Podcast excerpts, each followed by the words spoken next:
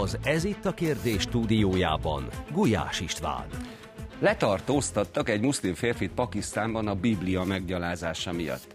Ez példátlan kiállás a Mohamedán közösség részéről a keresztények védelmében. Milyen a keresztények helyzete most a világban? Hol a határ a vallásszabadság és a szólásszabadság között? Van-e lehetőség párbeszédre? Ez itt a kérdés. Kezdünk. Érkezik hozzánk Máté Zsuzsa, a Szent István Intézet igazgatója, aki szerint a kereszténység valódi szabadságra hív, gátat szabad totális irányultságú gondolkodásnak. A vallások és ideológiák között mindig is harc lesz, de igazi szabadságot csak a zsidó-keresztény értékek dominanciája tud hozni, mondja Kulifai Sára, a hetek külügyi rovatvezetője. Itt lesz velünk Tóth Klaudia, a Migráció Kutató Intézet vezető kutatója, aki úgy gondolja, hogy az afrikai egyházak és hívek helyzete minden korábbinál fontosabbá válik. A szólásszabadság és a hittel szembeni tisztelet sok esetben ütközik egymással, de megfelelő önmérséklettel mindkét érték érvényesülhet, állítja Szikra Levente az Alapjogokért Központ vezető elemzője.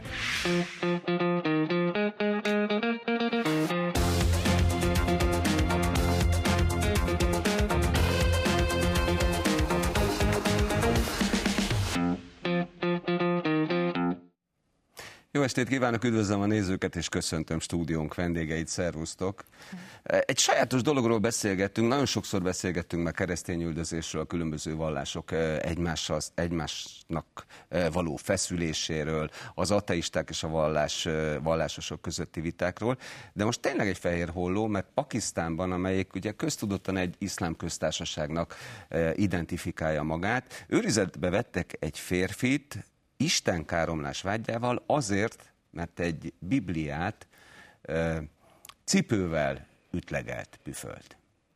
Na most ez tényleg fehér holló, vagy pedig valami elindult, mert azért mégiscsak a, a Mohamedán vallás, a kereszténység és a zsidó vallás azért a három ábrahámi vallás, egy Isten hit vallása, és ezt elismerik egymásról, tehát lehet, hogy történt valami zsuzsa, vagy pedig, vagy pedig valami hiba esetleg. Úgy, úgy legyen, én azért ennyire nem vagyok optimista, hogy valamilyen nagy mérvű változás történne, azért tudjuk a hogy a második legnagyobb iszlám országról beszélünk, mármint lakosság számban, és azért az elmúlt időszak az nem ezt mutatta hogy ilyen irányú megértéssel tekintenének a keresztény vagy akár a hindu vallás gyakorlóira, ugye elég kis számban élnek csak keresztények.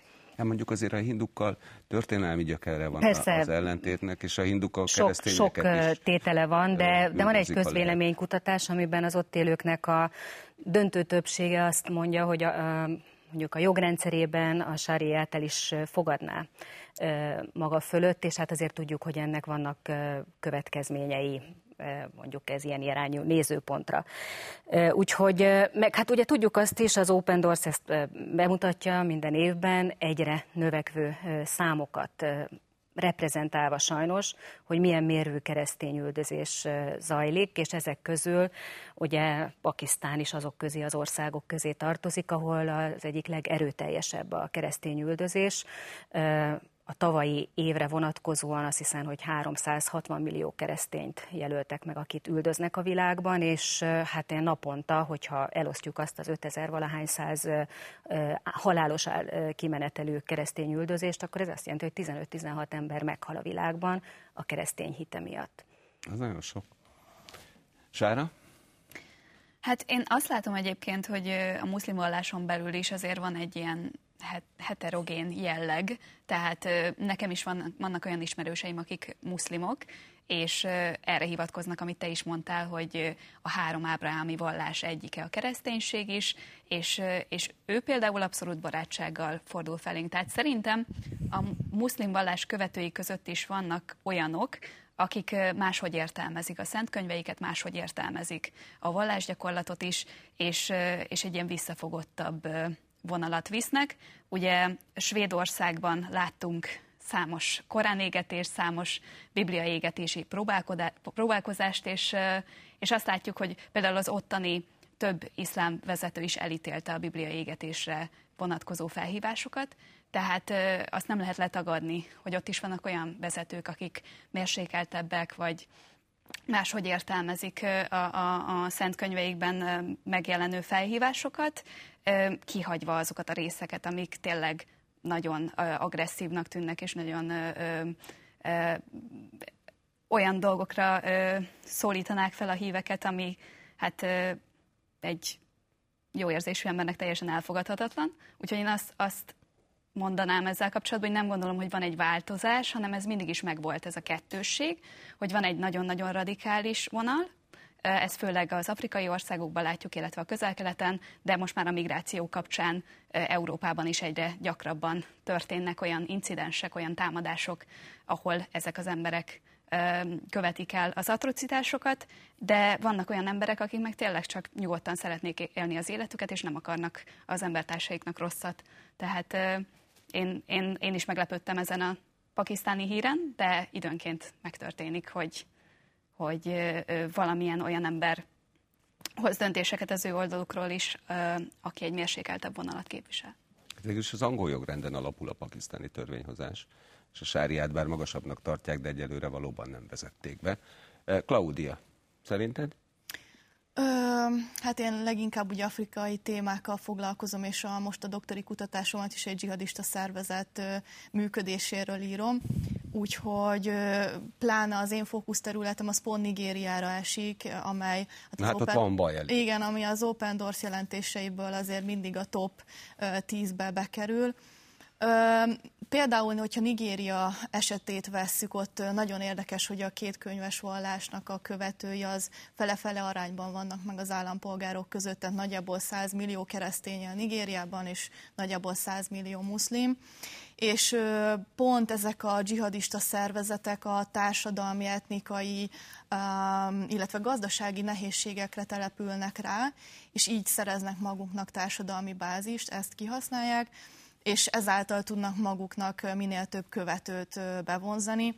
És itt nagyon fontos aspektus az, hogy például az iszlám állam vagy az alkaidának a fiók szervezetei Afrikában a, ö, egyre inkább erősödnek, és sajnos azt a trendet látjuk, hogy ö, mi 2010-ben csak elszórva lehetett ilyen dzsihadista szervezeteket látni, amelyek a nyugatosodás, a nyugati értékrendek ellen szólalnak fel, illetve hát fegyvert is fognak ellenük, hogy az ő számuk nagyon megnőtt most már 2023-ra.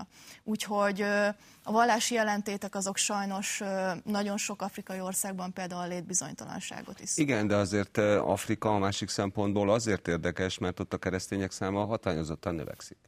Így van, ugyanúgy a muszlimoké, ugye nagyjából Afrika lakossága most 1,4 milliárd főre tehető, most ugye 8 milliárdan vagyunk a Földön, Viszont az évszázad végére hát a föld lakosságának több mint 40%-a afrikai lesz, és ugye ez nyilván azt eredményezi, hogy a muszlimok és a keresztények száma is növekedni fog. Egyébként a kettős megosztás az, hogy az északi afrikai országokban jellemzően ugye a muszlimok élnek, míg a szubszaharai térségben döntően keresztények, ez vélhetően a trendeket vizsgálva meg fog maradni az évszázad végéig. Levente? Anélkül, hogy különösebb szakértője lennék Pakisztánnak és a, a helyi viszonyoknak, azt gondolom, hogy itt elsősorban arról van szó, hogy ahogy te is mondtad a, a kérdésben, iszlám köztársaságként azonosítja magát, tehát egy olyan ország, amelyik már a nevében is eltérő modellt vezetett be attól az Európában vagy a nyugati világban megszokott modelltől, hogy az állam és az egyház szétválasztva működik. Tehát kifejezetten van egy államvallás ebben az országban, és ebből a szempontból nézve nyilvánvalóan a szólásszabadság pedig sokkal kevésbé érvényesül. Tehát ugye jogi szempontból megközelítve ebben a helyzetben a, általában ugye a vallás szabadság vagy a vallási közösségek méltósága áll szemben a szólásszabadsághoz való joggal. Ugye ez egy alapjogi kollízió, így szokták mondani a, jogászok, azaz mi. Tehát alapjogi összeütközés, és ebben a helyzetben nyilvánvalóan egy olyan országban, ahol a ahol a vallásosság, a vallás az egy államilag is elismert és priorizált tevékenység vagy dolog. Ebben a helyzetben valószínűleg a szólásszabadsággal szemben is érvényesülni tud a vallás, de én is azt gondolom, hogy ez inkább egy ilyen alkalmi és semmiképp sem egy következetesen alkalmazott gyakorlat. És Pakisztán kapcsán még annyit szeretnék mindenképpen megegyezni, hogy ott Pakisztánnak maga a politikai rendszer és a politikai élete is alapvetően a, a geopolitikai helyzetére gondol gondolok, kifejezetten a kétkulacsosságra épül, tehát papíron az Egyesült Államok szövetségese, de korábban is bújtatott terroristákat, iszlám terroristákat, dzsihadistákat, tehát a, a, többek között azokat is, akik ugye az Egyesült Államok elleni terrortámadásban vettek részt. Tehát Pakisztán... Ráadásul egy... felvételét kérte a BRICS-be. Igen, tehát Pakisztán az ellentmondások országa, tulajdonképpen nevezhetjük így, és ez a történet, ami most itt, amiről mi most beszélünk, az is megfelel ennek az ellentmondásos helyzetnek. Jó, és hát ne menj... felejtsük el, bocsánat, csak hogy, hogy maga az istenkáromlás az halálos tehát, büntetést is vonhat maga után, tehát azért egy olyan országról beszélünk, ahol ez az alap vetése a, a büntető törvénykönyvnek. Nincsenek egyedül egyébként. Nem, egyébként, ahogy az ember utána olvasott, nem élnek ezzel, tehát ilyen mérvű büntetést nem szabnak ki, de egyrészt ott van, ellentétben, igen, igen, vagy akár mondjuk a családok azok, akik megakadályozzák mondjuk egy hitváltást, tehát hogyha valaki betérne mondjuk a keresztény egyházba, akkor lehet, hogy a saját családja fog vele szemben fellépni. Tehát egy nagyon más klímáról beszélünk, mint amiben mi itt Európa Európában élünk, akik nálunk is egyébként még a Csemegi Kódex az szabályozta azt, hogy a, a, az istenkáromlásnak a szabályát, de ez mára ugye teljesen, tehát lehet. Éppen a szólásszabadságnak a, az elve miatt, meg ugye az állam egyház szétválasztása, tehát itt a nyugati világban ezek az elvek felülírták azt, hogy a vallási közösséghez való kötődés az milyen módon részesül állam által a védelemben. Ezzel együtt is azért a, a magyar jogrendszerben is van egy határ, tehát a, a, amellett, hogy a blasfémia már önmagában nem büntetőjogi kategória, és ezt nem lehet kifejezetten büntetni. Viszont De vannak a... olyan európai országok, ahol még lehet? Igen, ez így van, Magyarország viszont nem tartozik ebbe ez a körbe. De Olaszországon, Ausztriában például. Ez vannak olyan hagyományosabb katolikus országok valóban, ahol a kommunizmus nem volt egy ilyen, nem volt jelen, és ezért ugye a nyílt ateizmus, a nyílt vallásüldözés az mérsékeltebben jelent meg állami szintről, vagy hát egyáltalán nem. És uh, ugye a, a vallási közösségeknek a méltósága az egyébként a magyar alkotmányos rendszerben uh, akadályát képezi a szólásszabadságnak. Tehát egy, egy külső korlátja, így fogalmaz az alkotmánybíróság, külső korlátja korlátja a, vagy a szólásszabadságnak a vallási közösségek méltósága. Tehát alapvetően úgy gondolom, hogy sikerült megtalálni egy megfelelő egyensúlyt azt illetően, hogy a szólásszabadság is érvényesülhet, és szabadon meg lehet vitatni a közügyeket, ugyanakkor nem lehet és nem áll alkotmányos védelem alatt az a kifejezés, ami indokolatlanul sérti vagy bántja a vallási közösségnek a méltóságát. A méltóság szó fontos, mert nem, nem önmagában az tilos, hogy valaki valami rosszat mondjon a vallásra, egyházra, hanem hogyha ez öncélúan csak azért van, hogy belekössön, bántsa, és ez nem, nem, nem rendelkezik funkcióval a közügyek megvitatása tekintetében, az viszont nem áll alkotmányos védelem alatt. Tehát ez itt Európában kialakult, Pakisztánban jóval kevésbé. Meg, meg nagy, nagy, bocs, egyetlen dolog csak, eh, amit bele szabad szólni, hogy eh, egy nagy különbség van, hogy nem Isten személyét eh, védik ezek a, a normák, mármint az európai szabályozás, hanem az emberét, az emberi méltóságból vezetik le Igen. a, a lelkiismerethez való szabadságot. Tehát egy teljesen más nézőpont a, a kettő. A megközelítés ugye az egy jóval szekulárisabb megközelítés. Ez nyilvánvaló. Ugye istenkáromlásnak minősítettek, minősítették ezt Pakisztánban blasfémiának. Mi a különbség az istenkáromlás és a valláskritika között? Miért nem mondhatná egy blasfémiát elkövető ember, hogy én valláskritikát tettem, csupán radikális eszközökkel, vagy progresszív eszközökkel? Sára. Ez egy nagyon érdekes kérdés. Egyébként oda fordulnék vissza, amit ti is mondtatok, hogy teljesen más világ és teljesen más valóságban az iszlám országokban és Európában. Tehát nekünk Európában ezt rendkívül nehéz megérteni, hogy miért ne lehetne ilyet mondani, hiszen itt óriási hagyománya van a szólásszabadságnak, vallásszabadságnak. Itt Mostanában aki, már a korán égetésnek is. Annak is, igen. Tehát így gyakorlatilag nagyon nagy szabadsága van az embereknek arra, hogy azt mondjanak, amit akarnak. Most már egyébként nyilván ez a keresztényeknél ez szűkül, tehát ez egy érdekes tendencia. Viszont a közelkeleti országokban annak van nagyon nagy hagyománya, hogy a hitük befolyásolja az életüknek minden területét, és a kormányzást is életvallások, de gyakorlatilag minden percét megszabja az életüknek azoknak, akik ezt ortodox módon betartják. És Tehát, hogy aki van... ez ellen beszél, az gyakorlatilag az életüknek minden területére veszéllyel van. És ebből a szempontból, ha innen nézzük, akkor logikusnak tűnhet, hogy emiatt valakinek az életét is elveszik. Nyilván ezzel nem kell egyetérteni, meg én sem értek egyet, de, de a logikáját értem, hogyha számukra az isteni tekintély a legnagyobb, ami mindenre hatással van, és abban is hisznek, hogyha az Isten mondjuk valaki megsérti, vagy valaki ellene tesz valamit, annak mondjuk nem csak a személyes életükre van hatása, hanem az egész társadalomra, az egész országra, akkor ez egy önvédelmi mechanizmus gyakorlatilag.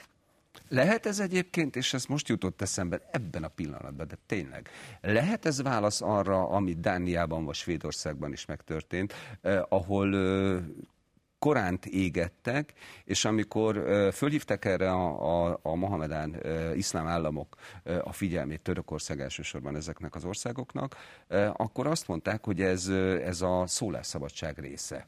Kvázi valláskritikaként értelmezték. Lehet, hogy ez, ez egy válasz volt arra, hogy lám mi megmutatjuk, hogy adott esetben az ilyesfajta valláskritikát nem támogatjuk. Jó, ez egy gondolatkísérlet. Én, én vitatnám ezt a megközelítést, Igen. tehát azért ismerve a muszlim államoknak a működési módját, általában nem a, mi megmutatjuk, hogy jobbak vagyunk, elvet szokták képviselni, hanem a, inkább a bosszú, vagy, a, vagy az arányos szemet szemért fogad fogért elv szokott érvényesülni. Úgyhogy én azt gondolom, hogy nem, nem látok ebbe semmilyen stratégiai tudatosságot, inkább a műsor elején elmondott értelmezésünket tudnám megerősíteni, tehát ez egy, ez egy ellenmondás és egy kivétel. Meg hát arról nem beszél, hogy azért voltak már olyan példák a közelmúltból, ugye a Charlie Hebdo esetében, amikor hát e, e, extrém módon egyébként megsértették a, a muszlim közösséget, de hát ugye a reakció az nem ilyen irányba mutatott, úgyhogy jó, de hát én is ezzel eleve tiltott. Tehát Allahnak hát nem lehet arca, nem lehet lerajzolni. Is tiltott, tehát hogy ilyen, szerintem azt a határt, azt a vörös vonalat, azt mindegyik bőségesen átlépte. Úgyhogy hát, hogy, hogy maga ez az eset, amiről beszélünk, ez mi miatt van, hát bizakodjunk benne, hogy valamiféle közeledés. Jó, akkor beszélgessünk egy picit a vallási szimbólumokról. Mit jelent a Biblia a keresztény embereknek, és mit jelent adott esetben a muzulmán embereknek? Mert itt sajátos együttállás van. Hát ugye a Biblia a keresztény embereknek egy alapvető fontosságú mű. Tehát gyakorlatilag kereszténység nincsen Biblia nélkül, ahogy például zsidóság sincsen Biblia nélkül, és az iszlám is elfogadja, hogy bizonyos részei a Bibliának azok szentek, és, és úgy történt, ahogy, csak ugye nem minden részé. A, az Ószövetségben konszenzus van. Azt mind a három ö, vallás elfogadja gyakorlatilag.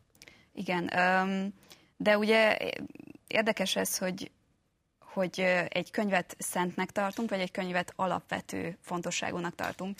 Mert ugye egy kereszténynek a, a könyv minden részét be kell tölteni az életében életmódszerűen, és nem csak tisztelettel kell felefordulnia, nem csak válogatnia kell belőle, hanem, hanem egyszerűen, hogyha a Biblia elvész, akkor azt kereszténység is rövid időn belül elvész. Tehát a, a, a keresztények is ugye tisztelettel viseltetnek, igyekeznek tisztelettel viseltetni minden más, máshogyan gondolkodó felé, illetve más vallás felé, viszont mindent a Bibliához mérnek, és ezért is érdekes az, hogy, hogy most a Biblia miatt úgy tűnik, hogy szinte több súrlódásuk van a szekuláris államok vezetői ritegeivel, illetve más ideológiákat képviselő emberekkel, mint, mint például a, a muszlimokkal, vagy a, vagy a, a, a, a zsidósággal. Tehát így, így érdekes folyamatok látszanak kibontakozni. Mi ugye elég nagy hangsúlyt teszünk a heteknél a, a, a keresztény üldözésre, és, és azt látjuk, hogy most ezek a modern nyugati társadalmak, ahol úgymond a szabadságnak és, és tényleg a, a a szabad vallásgyakorlatnak, a szabad szólásnak óriási hagyománya van. Ezekben a, az országokban és nemzetekben is kezdenek olyan folyamatok kibontakozni, lassan, de, de biztosan, amik kicsit hajaznak azokra a társadalmakra, amiket mi eddig lenéztünk és, és elítéltünk, amiatt, hogy, hogy korlátozzák ezeket a jogokat. Úgyhogy ebből is látszik szerintem, hogy hogy valahol az ateizmus és a szekularizmus is vallás. Tehát um, Ezt nagyon durván ki fogják kérni maguknak.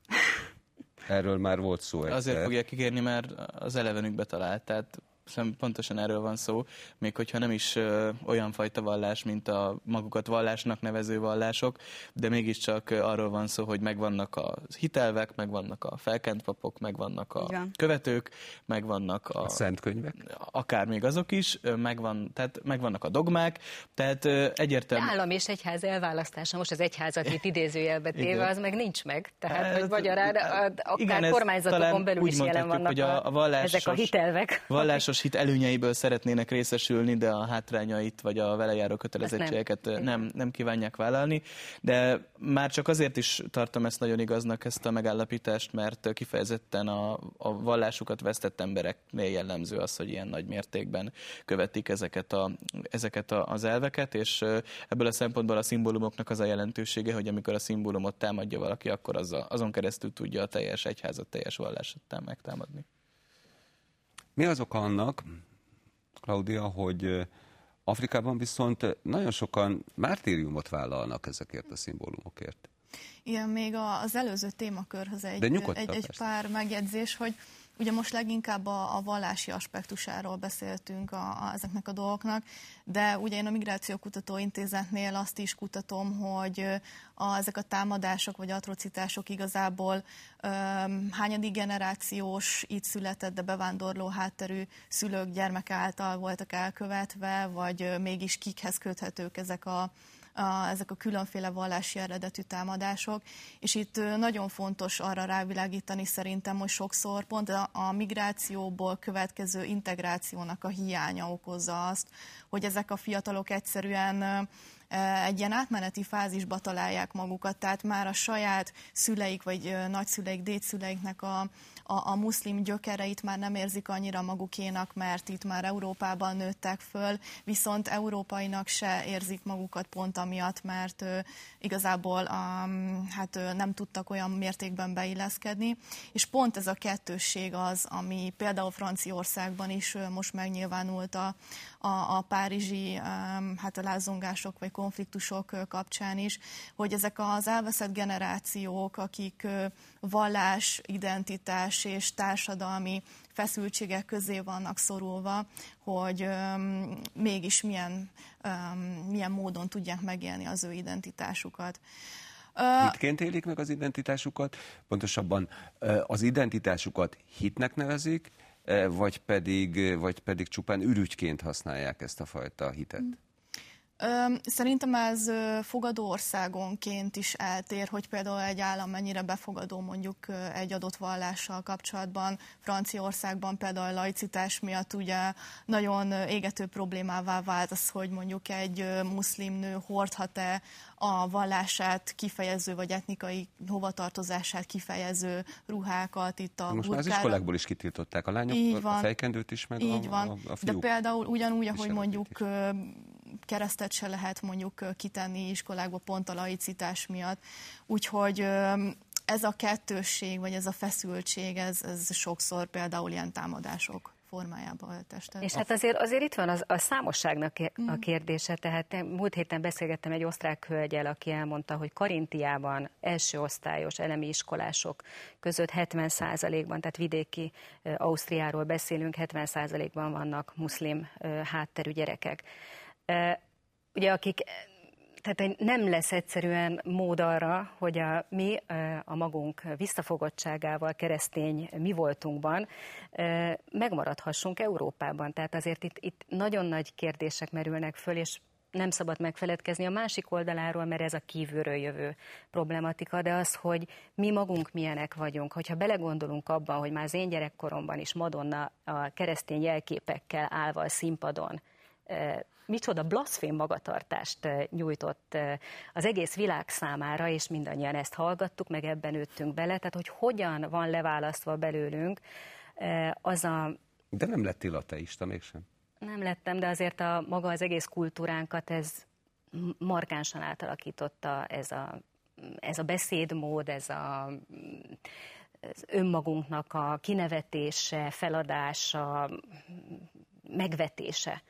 Tehát, hogy, és a keresztényekkel szemben pedig, és ezt most a saját európai kultúránkra mondom, hogy mindig egy úgy tekintenek, mint akiknek egy magasabb mércét kell, ugye? Egyébként ez így is van, egy magasabb mérce szerint kell létezniük, de mintha ellendrukkerként lennének ott, és azért drukkolnának, hogy ez ne legyen teljesíthető. Hát látjuk azt, hogy hányan támadják azt, hogy, hogy állandóan a pedofil papokról hallunk, akár Bőjte Csaba testvérrel kapcsolatban, hogy személyesen, vagy második Szent János Pál pápának a személyének a lejáratása, ezek mind mint hogyha az lenne a cél, hogy mi magunk veszélytsük el magunkat, ami a legszörnyűbb jelenség szerintem mind közül. Szerintem egyébként, hogyha ide kapcsolódhatok, a kereszténység úgy tud megmaradni és megerősödni Európában, hogyha visszatérünk oda, hogy az emberek meg is élik azt, amiben hisznek. Mert egy dolog az, hogy felvállalják mondjuk nyilvánosság előtt, ami most már egyre jobban lehetetlenedik el, de hogyha nincsenek olyan hiteles a saját értékeiket, a saját hitelveiket hitelesen megélő képviselő emberek, akkor nyilván senkinek nem lesz vonzó az, amit a kereszténység nyújtani tud.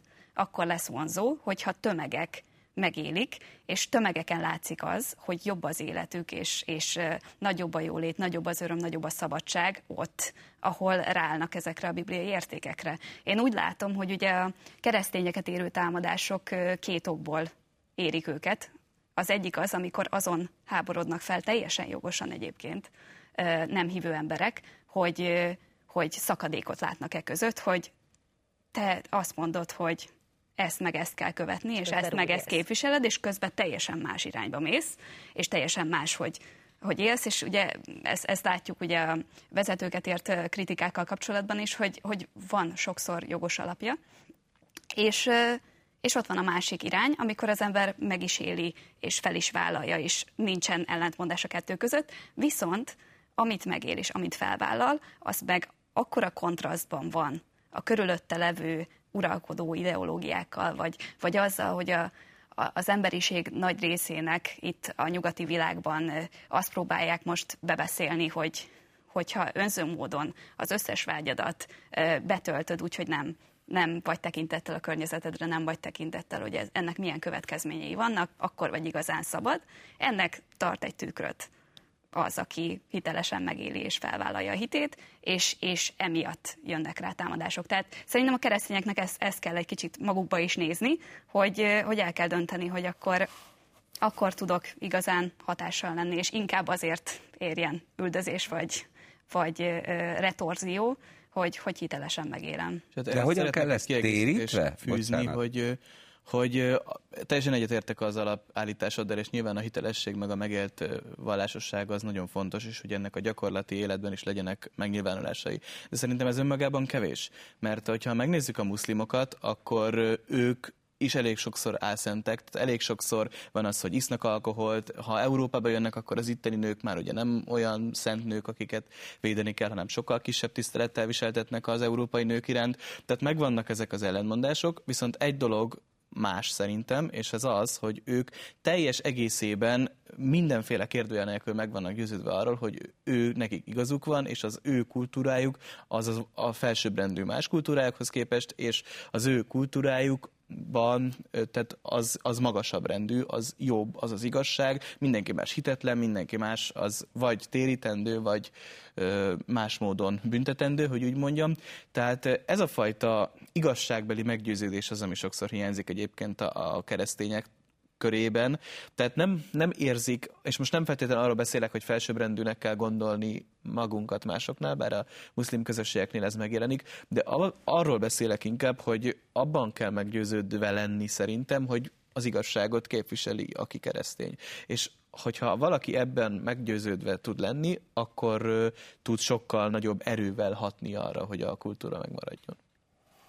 Nem Ez konszenzus kéne a társadalmakban, tehát amíg egy-egy ember gondolja ezt így, akkor nagyon nehéz a világgal szemben létezni. És, és a kereszténység meg maga ugye gyökeresen más világnézet, meg más antropológia, mint mondjuk az iszlám. Tehát olyan értelemben, hogy nem véletlen, hogy keresztény területekből bomlott ki az emberi jogoknak, a, tehát az emberi méltóságnak a fogalma. Tehát az egész fogalomrendszerünk keresztény, csak utána kiszedtük belőle Istent.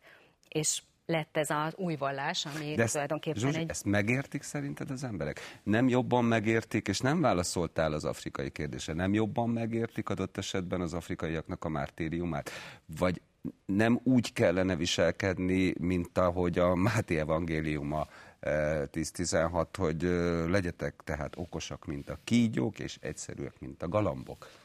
Tehát nem nagyon sokszor a 21. század embere azt érzi, hogy ezek egyszerűek, szelidek, birkák, nem mint a galambok, birkák, mert Isten bárányai, az Isten bárányai és a birka között az egy lényegesen nagy különbség van, és mindenki elfelejti, hogy de a kereszténység és ezért nagyon fontos lenne egyébként, hogy most ugye egy jezsuita pápája van a katolikus egyháznak, legyetek okosak, mint a kígyók, mert hogy a, a jezsuiták azért a, az egyháznak a diplomatái voltak mindig is. Na de Afrika, mártírium. Igen, az sem lehet kívánatos, hogy odaadom az életemet, pedig a kereszténység innen ered. Igen, hát... Ö- én is, amikor most legutóbb Kenyában jártam, én is elmentem egy, egy misére, és azért ott teljesen más volt átélni az ottani kereszténységet. Igazából Afrikában nagyon sok helyen bátorság is kell ahhoz, hogy valaki megélje a saját vallását, és mondjuk szimbólumot is hordjon. Sok esetben hallunk olyan jelentéseket, hogy különböző radikális szervezetek megállítanak egy buszt, és külön válogatják a keresztényeket, meg a muszlimokat, és a keresztényeket kivégzik tulajdonképpen. Vagy a, a legutóbbi iskolai mészárlás kapcsán is látszott, hogy vallási töltetű, tehát csak a keresztényeket ölték élték meg.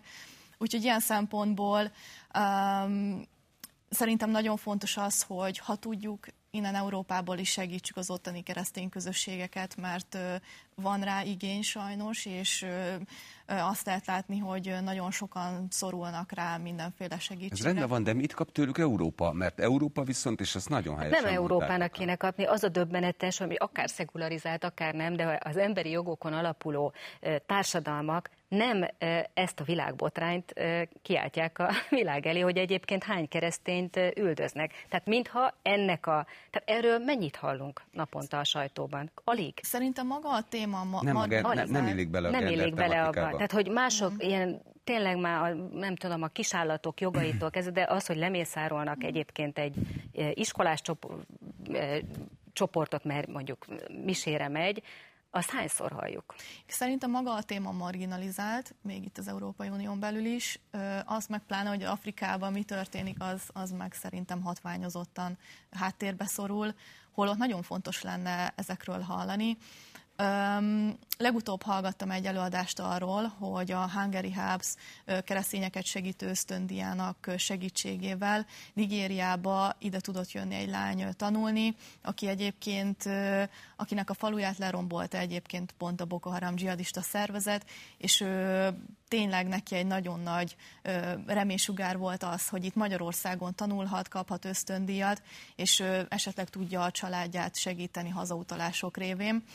Úgyhogy szerintem minden embernek nyújtott segítség az, ha kis segítség meg, akkor is nagyon sokat jelent. De hogy segítünk magunkon? Mert itt nem az a probléma, hogy mi ne tudnánk Afrikán segíteni, bár rengeteg gúny éri, hogy most akkor tehenet vittünk, vagy, vagy kutatást adtunk, vagy bármi. Nyilvánvalóan a tudatlanság maximum akkor, amikor nem tudják azt, hogy ez a tehén bizony ez nagyon sokat ér adott esetben egy olyan övezetben, ahol, ahol a, a, a tej az hozzáférhetetlen, és a kút pedig igazán fontos ott, ahol nem létezik a víz, és ez, de de, de önmagunkon sem tudunk segíteni. Hát sokkal egyszerűbb azt mondani, hogy kivisszük Afrikába a tudásunkat, és akkor ott majd segítünk, de itthon nem tudunk okosak lenni, mint a kígyók, csak szelidek, mint a galambok. Hát szerint én ezzel vitatkoznék egyébként. Azért mondtam, én hogy ezzel vitatkoznék.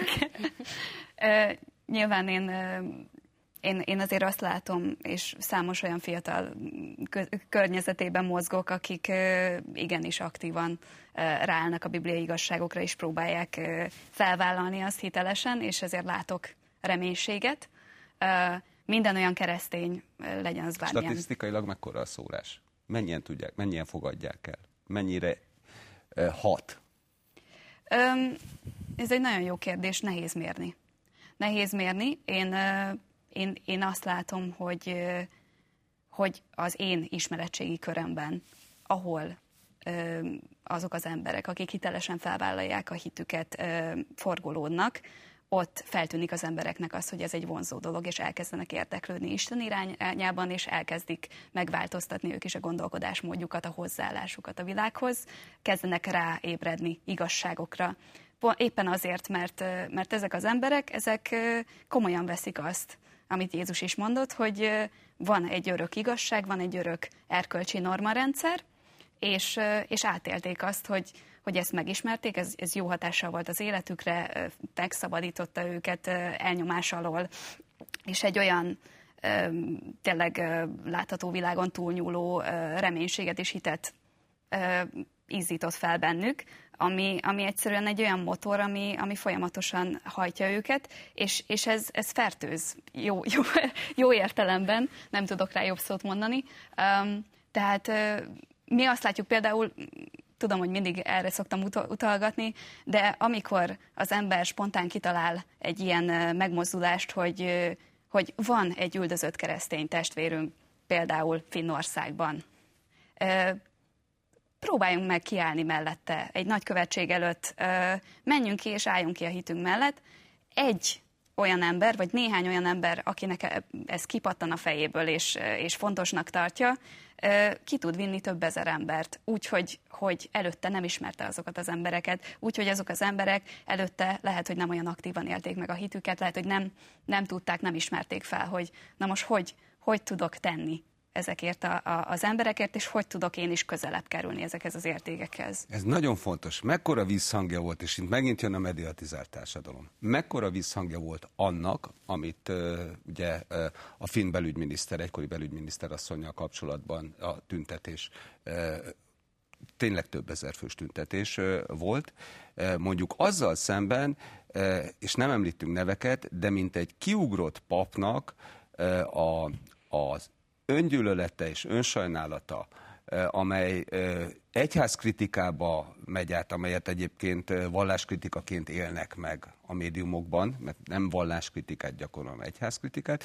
és ráadásul mondjuk a, a, a 21. század korszellemének megfelelő genderista megszólalásai, azok ehhez képest sokkal nagyobb sokkal nagyobb súlyjal esnek latba a médiában, mint adott esetben egy ilyen több ezer fős tüntetés, amelynek nagyon fontos vallásfilozófiai és demokratikus problematika felvetése van.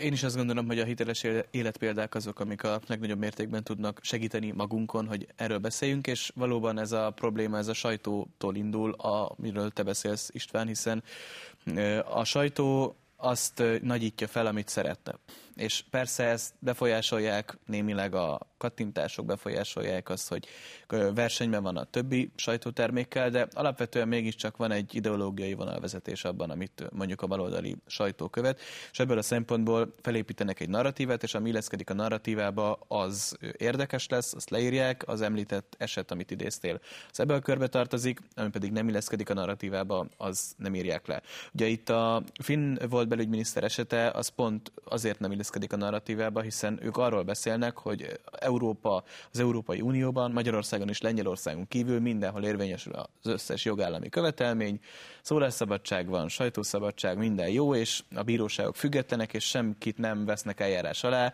akit e, nincs oka eljárás alá venni, vagy ha mondjuk eljárás indul ellene, akkor is a bíróság megállapítja, hogy itt nincs bizonyíték, vagy nincs bűncselekmény. És Viszont akkor... a főügyész tovább e, harcol ez ellen, és hát, ráadásul már maga az, az a nonsens, hogy bibliai szöveget gyűlöletbeszédként értem. De én most arról beszélek, hogy mi az a kép, amit előad a baloldali sajtó mondjuk Finnországról, és mindegyik más olyan európai országokra, ahol, ahol hasonló történetek vannak, és ezzel szemben az, amikor kiderül, hogy véle, lényegében politikai politikai, de hát valójában sokkal inkább vallási véleménynyilvánítás, vallási önkifejezés miatt tettek, hogy vettek eljárás alá valakit, ráadásul egy politikust, akkor pedig ez, ez cáfolja azt a képet, hogy olyan nagy és hibátlan lenne a szólásszabadság és a jogállamiság bizonyos országokban. Tehát itt így ebben a keretben cáfolja meg a narratívát ez a történet, és a, a másik narratíva meg valóban az, hogy a, az egyház, a vallás az csak egy álszent, bűnös, pénzre épülő dolog, ami csak azért van, hogy a, vagy azért, hogy begyűjtsék a hívektől a pénzt, vagy azért, hogy a pedofilok kiélhessék önmagukat. Most nagyon sarkítottam, de lényegében nagyjából ez a, nagyjából ez a, a baloldali Sajnos egyáltalán nem sarkítottam, mert valóban ez a kettő Igen, az üzenet, és, ami megjelenik. És, és amint van bárki, aki ugye ők az ő szempontjukból hitelesen fel tudnak használni, hiszen ha valaki volt pap, tehát volt része ennek a közegnek, tanulta is, tehát elvileg képben is van mindennel, ami, ami az adott vallásnak a tanítása, és gyakorolta is, látta belőle a szervezetet, tehát ebből a szempontból fel tudják építeni egy hiteles forrásként, ami, ami az ő állításukat igazolja. Másik kérdés, hogy nem kérdezik meg azt a több ezer papot, aki meg továbbra is az egyház szolgálatában van, és egészen másképp látja ezeket a kérdéseket. Tehát nyilván ez, ez a médiának a, a hatalmát és befolyását mutatja, és arra hívja fel a figyelmet, hogy mennyire nem mindegy, hogy honnan tájékozódunk.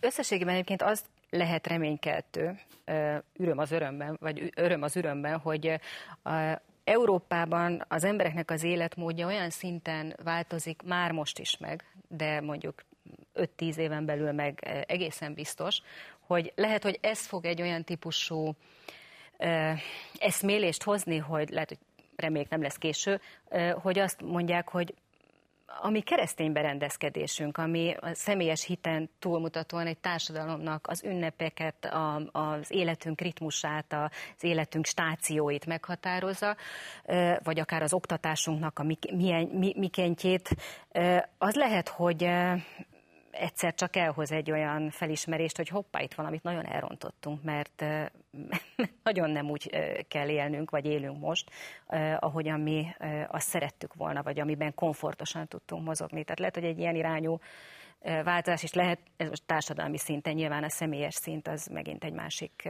kérdés. Azt tenném ehhez hozzá, hogy én azt látom, hogy borzasztó nagy mértékben van általános lelki, lélektani válságban szerintem nagyon sok társadalom világban, és Európában, és Magyarországon is, és ez azt mutatja, hogy ebből az következik, hogy van igény, és egyre nagyobb igény van egyébként lelki kapaszkodókra az emberek körében. Jó, valaki pszichológusnál találja meg, valaki az ezotériában találja meg, de de keresik az emberek ezeket a kapaszkodókat, és hogyha az egyház hiteles alternatívát tud kínálni, akkor sokan oda fognak találni ez, ezekkel a problémákkal. Meg fontos, most ez hogy a, világos szókészlettel bírjunk, bocsánat, hogy belevágok, tehát hogy, hogy, hogy kimondjunk alapvető igazságokat, amiket, amiket nem kell szemérmesen. Na de ez az, tehát Mond... itt a narratívák harca zajlik hogyha nincsenek történeteid, már pedig azért pont a kereszténység történetekben igencsak bővelkedik, pozitív és negatív történetekben egyáltalán, és ha ezeket nem tudod kellene leadni, onnantól kezdve te nem vagy hiteles, mert a másik narrációja vagy narratívája az jobban üt.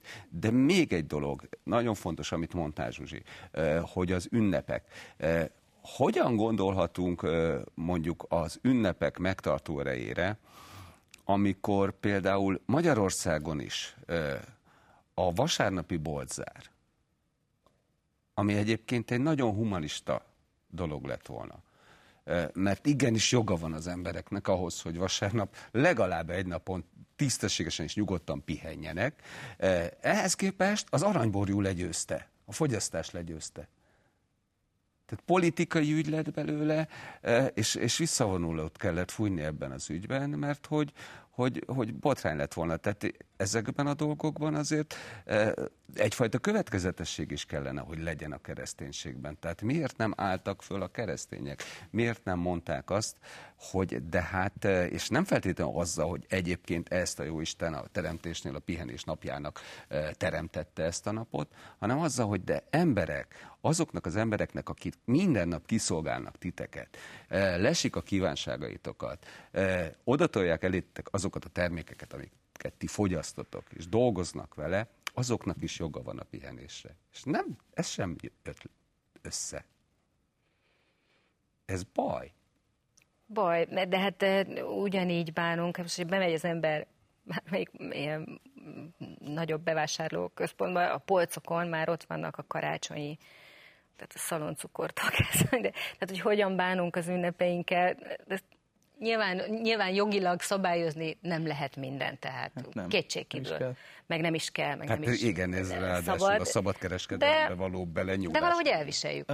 Én azt gondolom erről egyébként, hogy hogyha nincs mögötte a valódi tartalom, tehát hogy te magad mondtad István, hogy nem azzal kellett volna reklámozni, hogy Isten is megpihent a hetedik napon, de valójában meg pont ez adja az értelmét. Tehát, hogyha nincs mögötte valódi de tartalom... Istennek ez egy humanista akkor, akkor kevesebb volt, értelme van ennek. Tehát szembeni. Mondjuk Ausztriában még a mai napig zárva vannak a boltok. Most Így van. Teljesen normális, hogy de, senki de, nem de éppen most beszéltük, hogy Ausztria hogyan veszíti el a katolikus identitását. Tehát Ugyanakkor most... Ausztriában a mai napig büntetendő a blaszfémia. Értem, de most ezt valójában a muszlim vallásukban sokkal stabilabb és biztosabb muszlim közösségeket fogja védeni ez a szabályozás, hogyha jobban belegondolunk, de hogy a, az osztrák társadalomról azt mondanánk általánosságban, hogy mondjuk jobban megőrizte a keresztény hitét, mint a magyar, csak azért, mert ott még mindig nem söpört el a népharag a vasárnapi boltzárat. Tehát szerintem uh, itt arról van szó, hogy ez az ott egy megszokás volt, a vasárnapi boltzár egy megszokás. Nálunk nem azért tartják meg, mert, mert annyian sokan járnak templomba Ausztriában, hanem azért, mert így szokták meg. Magyarországon meg épp az ellenkezője volt, tehát a megszokás az tehát, az volt. A megszokás az az volt, hogy nyitva vannak a boltok vasárnap is, és amikor ez a megszokás megváltozott, akkor ez korlátozásként. Az a baj, hogy ez a megszokás 1989 után volt. Ez ugyanaz, mint a Vármegye probléma. Mindenki felhorgat, hogy miért kell Vármegyének hívni a Vármegyét, hiszen eddig megyének hívták. Nem, eddig 900 évig Vármegyének ez hívták, és csak 45 éve hívják megyének. Tehát bocsánat, a 900 többet ér. Igen. Hát meg sajnos ez a négy évenkénti választással, tehát a, a demokráciának ez a módja azért ez, tehát nem teszi lehetővé, hogy bizonyos kérdésekben a választók ellenére, vagy a választók akarata, hogy nyilván sok minden Jó, hát mérés, demokratikus problematika is bejön Igen, azonnal. tehát hogy, hogy nyilván nehéz, vagy szűk a szabályozhatóságnak a kerete, az de egy társadalomnak az egész normarendszer, az erkölcsi felfogása kellene, hogy átbillenjen egy olyan szinten, amikor ki tudja kényszeríteni a politikán azt, hogy egyébként ezeket az intézkedéseket megtegye. És többen legyenek azok, ha csak egy hajszálnyival is, akik, akik ebben a és ebben nyilván egyházak felelőssége, személyes felelősség, egyebek, ezek mind szerepet játszanak. Sára. Hát én te már magadra vetted a felelősséget az ifjú, ifjúság igen. térítő. Igen, Térítés igen, én... egyébként, amit csináltok? Hát nyilván a kereszténységben a térítés is nagyon-nagyon fontos pontot betölt, mert, mert ugye Jézusnak ez volt a legelső parancsa. Legelső parancs, Igen. menjél el a világ minden táján, tegyél tanítványokra mindeneket. Ha ezt egy keresztény ember nem csinálja, akkor gyakorlatilag a kereszténység alapjaival fordul szembe, és Jézussal fordul szembe ebből kifolyólag mi ezt folytatjuk, nagyon érzékenyen vesszük viszont azt, hogy, hogy ebben semmilyen kényszer ne legyen. És én tényleg azért állami szinten is ezt látom, hogy, hogy az egyházat és az államot külön választanám ezzel kapcsolatban is, hogy, hogy szabasztassuk meg ezeket a, a dolgokat, és, és tényleg akkor jöjjön be például egy ilyen vasárnapi boltzár, hogyha a többség azt akarja. Szerintem a keresztények, ahol éppen vannak, amilyen pozíciókat betöltenek, ott tudnak hatni a társadalomra áldásos módon. Mi is például úgy osztjuk meg a hitünket másokkal, akár az utcán, akár a, a, a gyülekezetünkben, akár azokon a munkahelyeken, ahol dolgozunk, ha erre van nyitottság, ha erre van apropó, és akkor a saját élettörténetünkön keresztül próbáljuk meggyőzni az embereket arról, hogy ez egy, egy fantasztikus dolog, amire szükségük van az embereknek, ami, ami gyakorlatilag kiutat mutat a szenvedésből, és ez az egyetlen a Jézus mellett való döntés az, ami igazi megoldást tud adni nekik, és, és amikor ők is a saját életükbe átélik, hogy ez mennyire egy alapvető fordulatot hoz, és tényleg eljuttatja őket egy olyan állapotba, ahol tudnak ugye nem csak, nem csak hiteles életet élni, hanem, ahogy te is mondtad, az iszlámban van egy olyan erő, ami nagyon vonzó az emberek számára. A kereszténységben is tud lenni egy ilyen erő, csak nagyon-nagyon kiüresedett a nagy része, és ez az erőhöz kéne valahogy visszatalálni.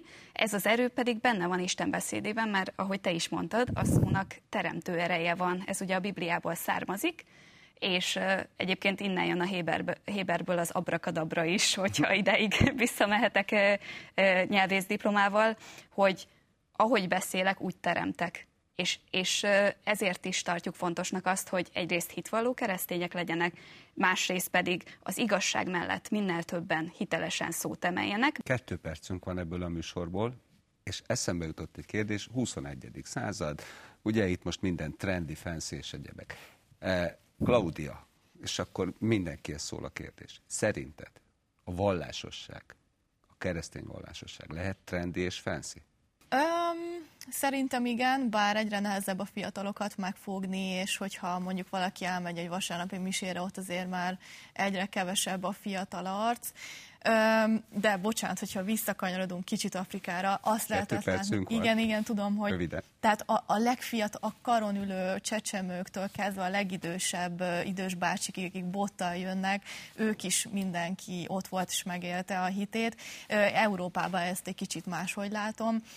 Én azt látom, hogy Afrikában például sokkal aktívabbak ilyen téren. De akkor a trendi és fenszed. Vannak azért ilyenek Magyarországon is, ha nem is általános és nem is tömeges, de vannak olyan templomok, ahol, amik még tele vannak, és ahol minden generáció megtalálható. Nagyon Szerintem, fontos a személyiség. Igen, lehet, lehet onnan tanulni, meríteni, úgyhogy azért nem veszett el minden, nem kell nagyon pessimistának lenni, bár valóban nem egyszerű a helyzet.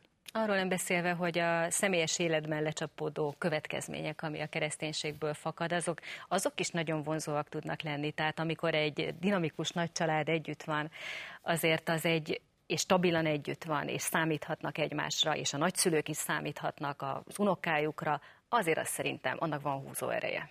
Tehát ezt tudom tanúsítani, egy nagy családi esküvő előtt vagyunk, úgyhogy eb- ebben biztos vagyok, hogy ez, és ráadásul keresztény esküvő lesz.